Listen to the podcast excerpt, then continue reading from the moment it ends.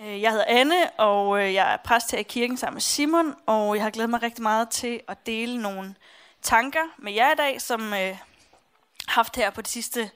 Og øh, de sidste par gudstjenester, der har vi øh, talt om den nye virkelighed. Den nye virkelighed, som Gud kalder os ind i.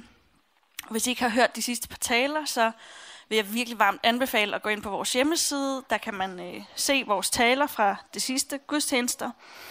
Og øh, i dag der skal det handle om den nye virkelighed, som Gud kalder os ind i som hans elskede. Og øh, den her nye virkelighed, den står i skærende kontrast til det, som øh, verden fortæller os, hvem vi er. Det er en virkelighed, øh, som verden fortæller os. Det er typisk sådan en, hvor vi selv skal bevise vores værd, hvor der ikke rigtig er plads til fejltrin, hvor vi øh, nemt bliver ensomme og isoleret, og hvor tabet, øh, undskyld, hvor, øh, hvor vi tit kan glemme, at øh, der er håb for noget godt i vente for os.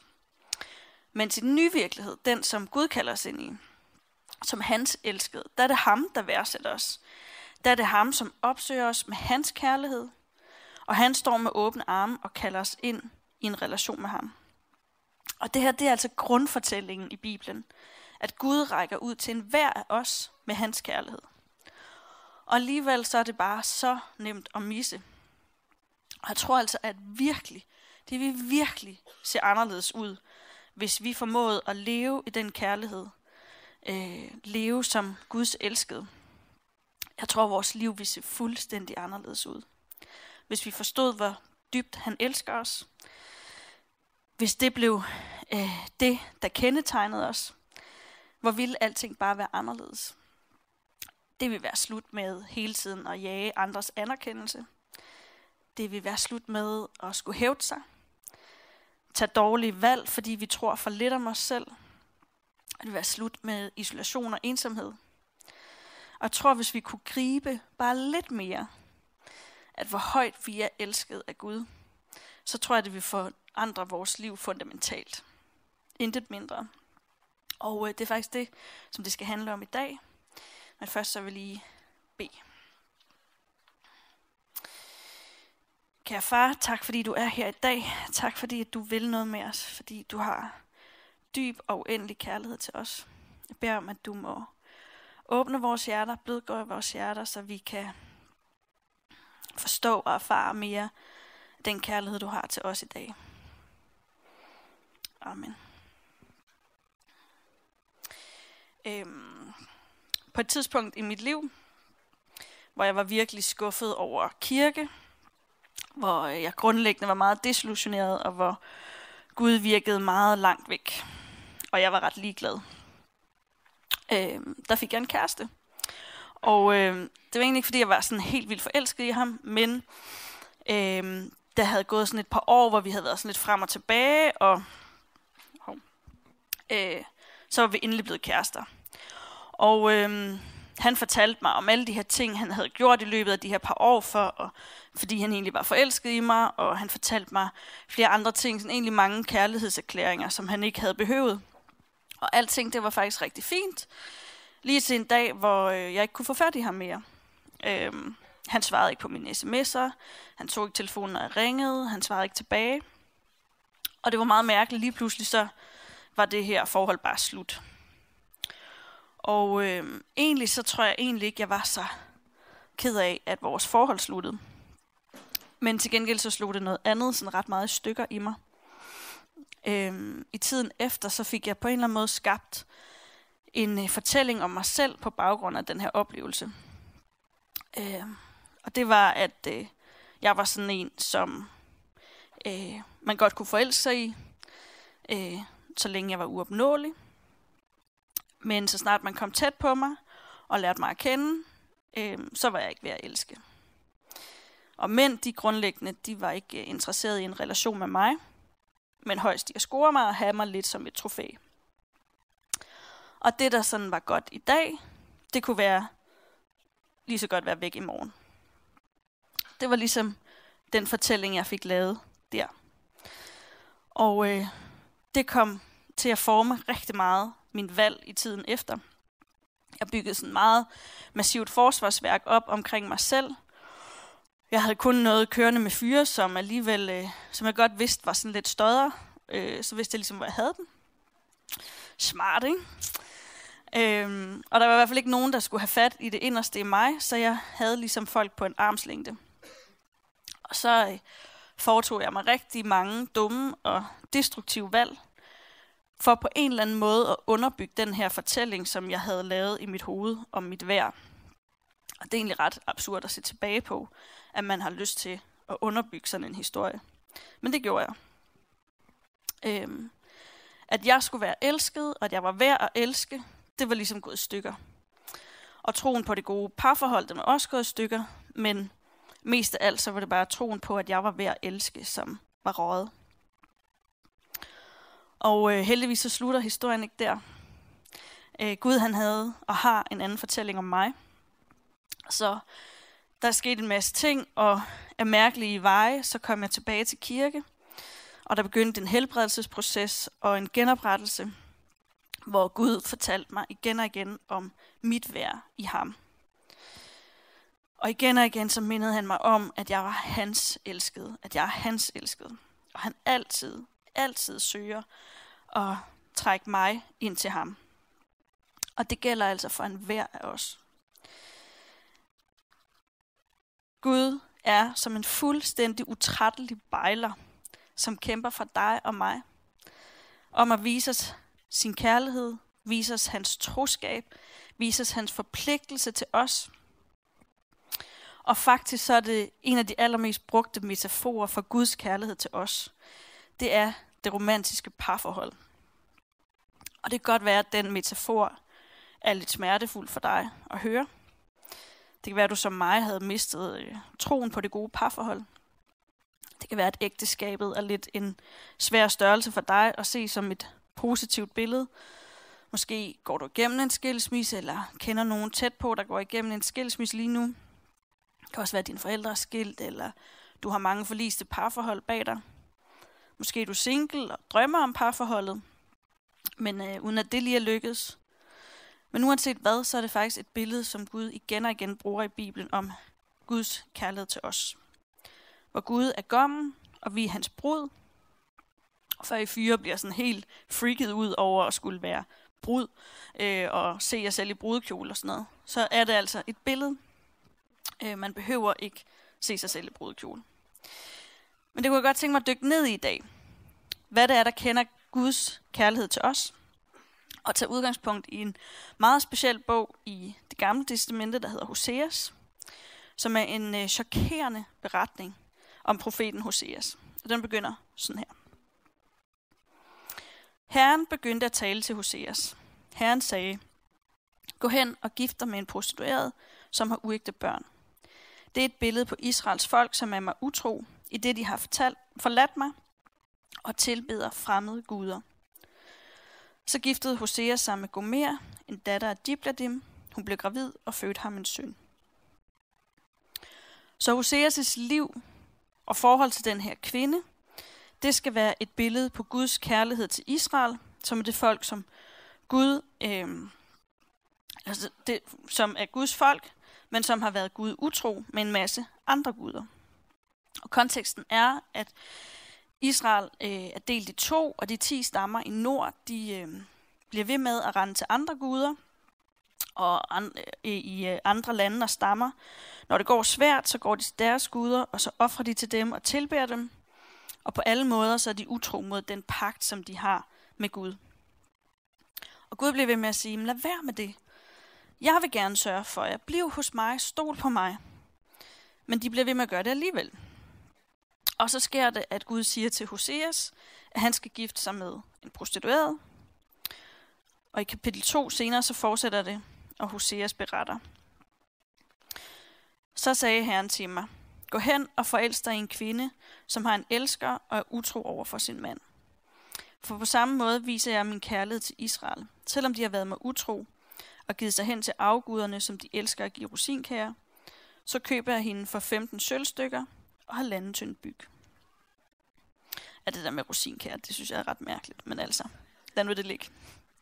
Øhm, Hoseas han er nu gift med den her kvinde. Og hun er gået tilbage til at være prostitueret. Og hende skal han forelske sig i, og endda købe tilbage. Og Hoseas han skal på den her måde med sit liv demonstrere Guds kærlighed til sit folk. Overvej lige, hvor sindssygt det er. Hoseas han er jo sådan den her profettype. Han har nok været sådan en, der har gået ret meget op i at være afholden og leve et rent liv og et ordentligt liv. Og det står altså i skærende kontrast til det, Gud beder ham om. Øh, bare det at være i relation med en kvinde i prostitution, end sige at være gift med hende, det må have bare været det mest, eller det har været det mest urene, man nærmest har kunne foretage sig. Hun har børn med andre, hun skal få børn med Hoseas, og så stikker hun af og går tilbage til prostitution. Og her havde de fleste nok bare afskrevet hende, men Hosea skal i stedet for forelske sig i hende, altså på en eller anden måde få varme følelser for hende frem, købe hende fri, selvom hun jo reelt tilhører ham, og tage hende tilbage. Det er jo definitionen på total ydmygelse. Det er jo langt ude. Men ikke desto mindre, så er det sådan, Guds kærlighed er til os. Vi har en Gud, som bliver ved med at opsøge os, og som med Jesus på korset betale for os, selvom vi allerede tilhører ham. Hvis natur er at være tro imod os, selvom vi er ham utro, og selvom han kender vores faldende natur fuldstændig til bunds, så elsker han os fuldstændig ubetinget. Han er pagtens Gud, som vælger os, med løfter om altid at vælge os. Og du er den eftertragtede her. Du er hans elskede. Han længes efter at drage dig ind til en dybere relation med ham. Og fortælle dig, hvor høj og dyb en værdi du har i ham. Det er den nye virkelighed. At du er hans elskede. Tror du på det? Tror du sådan virkelig på det? Og træder du ud i den virkelighed? Hviler du i det faktum, at du er hans elskede? Og lader du dig det være nok? For mig er det bare svært at holde fast i. Jeg har det på mange måder lidt ligesom Hoseas' kone. Jeg bliver ved med at løbe væk fra kærligheden. Og jeg er faktisk den utro her. Fordi jeg ikke tør overgive mig til Guds kærlighed til mig, og lade den definere mig. Og så tror rigtig mange af os har hørt masser af gange, at Gud elsker dig. Gud elsker os. Men at leve i det, leve i den virkelighed, det er virkelig en kamp for os. Og det er som om, at stemmerne i verden, de bare taler højere end Guds.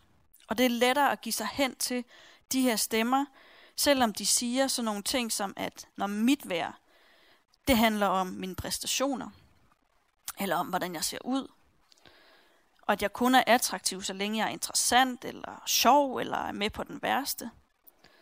Og kærlighed, det er en utopi, som vi måske ser om på film, men i virkeligheden så er livet bare smertefuldt, og mennesker udnytter hinanden. Ligesom den fortælling, jeg lavede om mig selv. Så der er bare en kamp om, hvorvidt vi vil træde ud i Guds nye virkelighed, eller vi vil holde fast i den gamle. Og jeg tror bare, at vi alle sammen virkelig har brug for, at Guds rige bryder igennem, for at vi kan erfare og forstå, at hans kærlighed, den er så dyb for os. Det er en kærlighed, som sætter fri og gør os stand til at elske os selv og tage gode og sunde valg i livet sammen med Gud. For når Guds rige bryder igennem, og jeg bare sådan rigtig forstår, sådan rigtig forstår, at jeg er Guds elskede, og min identitet er i ham og i hans kærlighed, så sker der altså virkelig noget. Så tør jeg være mig selv, og hvile i, at jeg er god nok. Jeg tør træde ud i det, som er svært og ukendt, fordi at jeg ved, at Gud er med mig. Og så er det heller ikke længere mine præstationer, eller om jeg er spændende nok, som har betydning for, om jeg er god nok, for han siger, at jeg er god nok. Og jeg er også stadig hans elskede, selvom jeg falder, og jeg er utro. For han opsøger mig.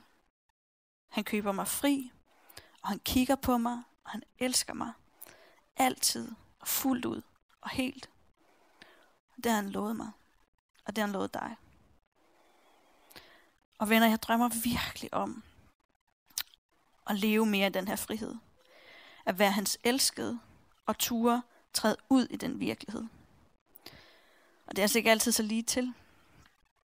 Jeg tror, mange af os er vokset op med sådan en forestilling om Gud som sådan en lidt sur, gnaven mand, der sidder op i skyen, og øh, han er sådan lidt fjern og grundlæggende ret træt af os mennesker. Og den eneste grund til, at han kan holde os ud, det er fordi Jesus døde på korset, og han har taget ligesom vores skyld og skam. Og Gud han er sådan glad for Jesus, så derfor så, når han står ligesom og er mellemmand, så, øh, så kan vi godt ligesom være på tålt ophold hos Gud. Men grundlæggende, så er vi stadigvæk belastende og nederen for Gud. Og det er altså et meget gængs gudsbillede. Men det er fuldstændig forfejlet. Præcis historier som den om Hoseas i Bibelen, som er skrevet før Jesu tid, fortæller om Guds fuldstændig, helt og aldeles absurde kærlighed for os, som er ude efter os og når os med hans kærlighed, parat til at ydmyge sig for os, parat til at gå i døden for os. Han elsker os, og han elsker os altid først. Der står om mange steder i Bibelen, hvordan at Gud elsker os først, mens vi endnu var syndere, mens vi står i vores crap. Og jeg har sådan et kirkegårdscitat, som jeg synes er virkelig smukt, og siger det meget præcist. Og det er sådan lidt gammeldansk. Og jeg synes, det er meget smukt, så nu vil jeg læse det for jer. Du, som har elsket os først, o Gud. Ak, vi talte derom, som var det historisk kun én gang, at du havde elsket os først. Og dog gør du det bestandigt. Mange gange, hver evige dag, gennem hele livet, altid elsker du os først. Når vi vågner om morgenen og vender vort sind til dig, du er den første, du har elsket os først. Om jeg stod op ved daggry, og i samme sekund vendte mit sind tilbedende til dig. Du kommer mig forekøbet. Du har elsket mig først. Når jeg fra adspredelsen samler mit sind og tænker på dig, du er, den, du er der først. Og så ledes altid. Og så taler vi utaknemmeligt, som var det kun én gang, at du således elskede os først. Han opsøger os, han er trofast, og han elsker altid, først, igen og igen, som Kierkegaard siger. Og det er altså ikke en engangsfortælse. Han elsker os først hele tiden. Når han siger, at han elsker os først, så er det ikke sådan en, uh, ups, jeg kom lige til at sige, at jeg elsker dig. Det var ikke sådan, at han havde lige en god dag eller et eller andet. Eller at vi måske en dag så lidt ekstra søde ud, eller opførte os pænt eller sådan noget. Det er ikke sådan en bryllupsdag-ting, hvor alt er pænt og nydeligt, og så siger Gud, okay, jeg elsker os dig. Det er faktisk, at han siger det hver eneste dag. Selv de dage, hvor vi er allermest idiotiske og opfører os allermest uelskeligt. Der elsker han os først. Har du forstået det? Er det en del af dit gudsbillede? Har du grebet den nye virkelighed? Jeg synes, det er svært at gribe. Men når det lykkes, når jeg formår at træde ud i den her nye virkelighed og klynge mig fast til ham og min identitet i ham, så oplever jeg mig, hvordan at hans kærlighed virkelig sætter mig fri til at være mig selv, til at elske andre med deres fejl og mangler, og træde ud i nye og vilde ting, og samtidig have fred med i det hele. Fordi det ikke afhænger af mig, om hvordan jeg præsterer. Om lidt så skal vi øh, bede for dem af os, som ønsker at leve mere i den her virkelighed, og strække os imod den. Men jeg har bare et billede her til sidst, som jeg godt kunne tænke mig at dele med jer, og den, fordi det illustrerer så godt, hvad jeg synes, der er på spil. Og øh, det er her den anden dag, der så jeg sådan afslutningen af serien Broen. Jeg ved ikke, om I har set den måske. Der kommer en spoiler nu, så hvis I er ved at se den færdig, så luk lige ørerne. Men jeg synes bare, det var sådan en totalt god illustration på, hvad det er for en kamp, vi lever i, om at træde ud af den her virkelighed, som Guds elskede. Og i broen, der øh, følger vi ham her, øh, kriminalbetjenten Henrik Sabro, hvis kone og børn, to piger, er forsvundet for en otte år siden. Og han har været simpelthen besat af at finde dem siden, øh, men uden held, og alle tror egentlig, at de er døde. Øh, men som del af en anden efterforskning, så kommer der nogle nye øh, spor frem, og det viser sig, at der er en mand, der har slået hans kone ihjel og kidnappet hans to døtre. Efterfølgende så har manden så opfostret de her piger øh, med historien om, at deres forældre er død i et øh, flystyrt, og øh, den ene af pigerne dør også i mellemtiden.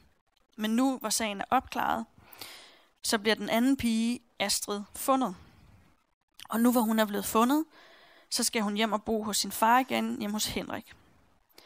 Men det er en far, som hun ikke har kendt i mere end halvdelen af sit liv, og knap nok kan huske.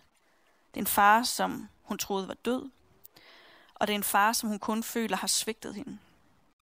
Og det er altså her, at dramaet udspiller sig.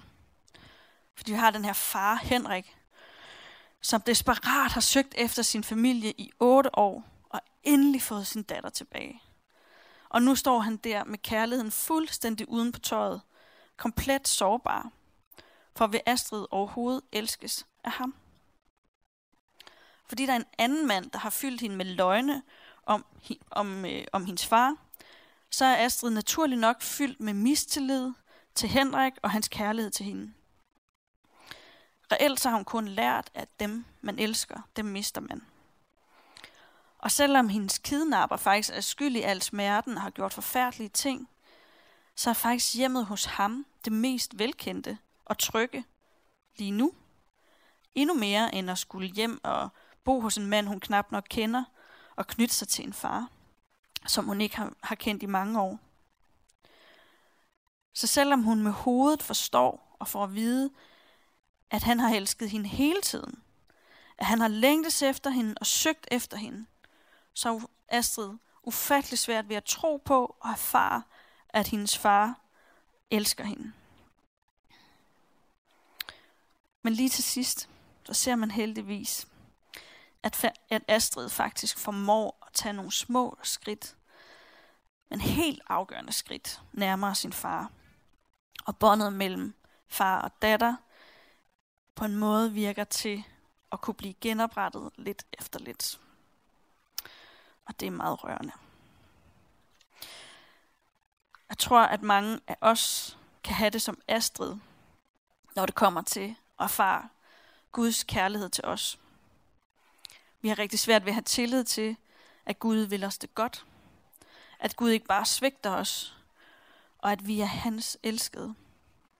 Og på en måde så er det nemmere at tro på de historier, som verden har fortalt os, om at min himmelske far er død. Og hvis han fandt det, så ville han sikkert bare være en sur vrissen mand, ude af stand til at elske mig. At jeg slet ikke er ved at elske, med alt det crap, som jeg har gjort og indeholder.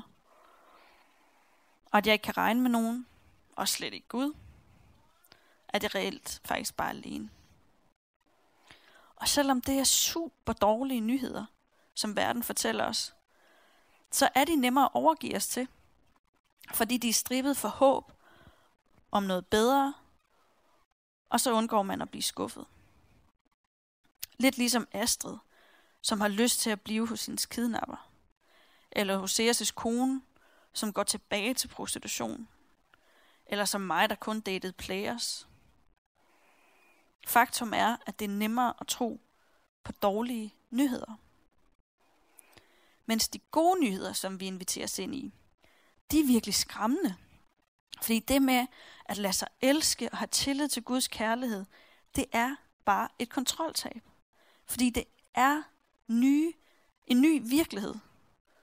Fordi det kræver tro og håb om noget andet. Der skal siges farvel til nogle gamle overbevisninger. Der skal ryddes ud i nogle løgne, hvis Gud skal have lov til og passerer igennem vores panser. Og det er totalt grænseoverskridende. Det er meget mere trygt at blive i den gamle virkelighed, fordi den er så velkendt. Og det er nærmest uanset hvor skidt eller dysfunktionelt det er, så opleves det mere trygt. Det er et faktum. Men der er heldigvis håb, for vi kan bede Gud om hjælp. Og det skal vi gøre nu. Vi skal bede Gud om hjælp til at ture, tro og træde ud i den nye virkelighed, som hans elskede. Og om lidt, så vil jeg gerne bede for to ting. Jeg vil gerne bede for dig, som gerne vil træde ud i den nye virkelighed, som Gud har for dig for første gang. Dig, som gerne vil invitere Gud ind i dit hjerte, ind i dit liv, og træde ud i hans kærlighed. Tag et skridt i tro. Der vil jeg rigtig gerne bede for om lidt.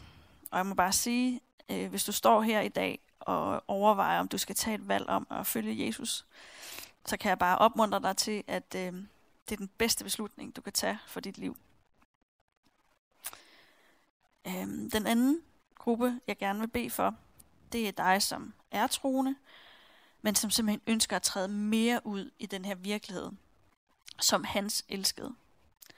Hvor du godt er klar over, at der er nogle ting, der skal genoprettes, der er nogle ting, der er gået i stykker i dig, der skal ryddes op i nogle løgne, men du har simpelthen lyst til at tage et lille skridt nærmere Gud, og lade ham møde dig med, din, med hans kærlighed. Og lad det være der nok.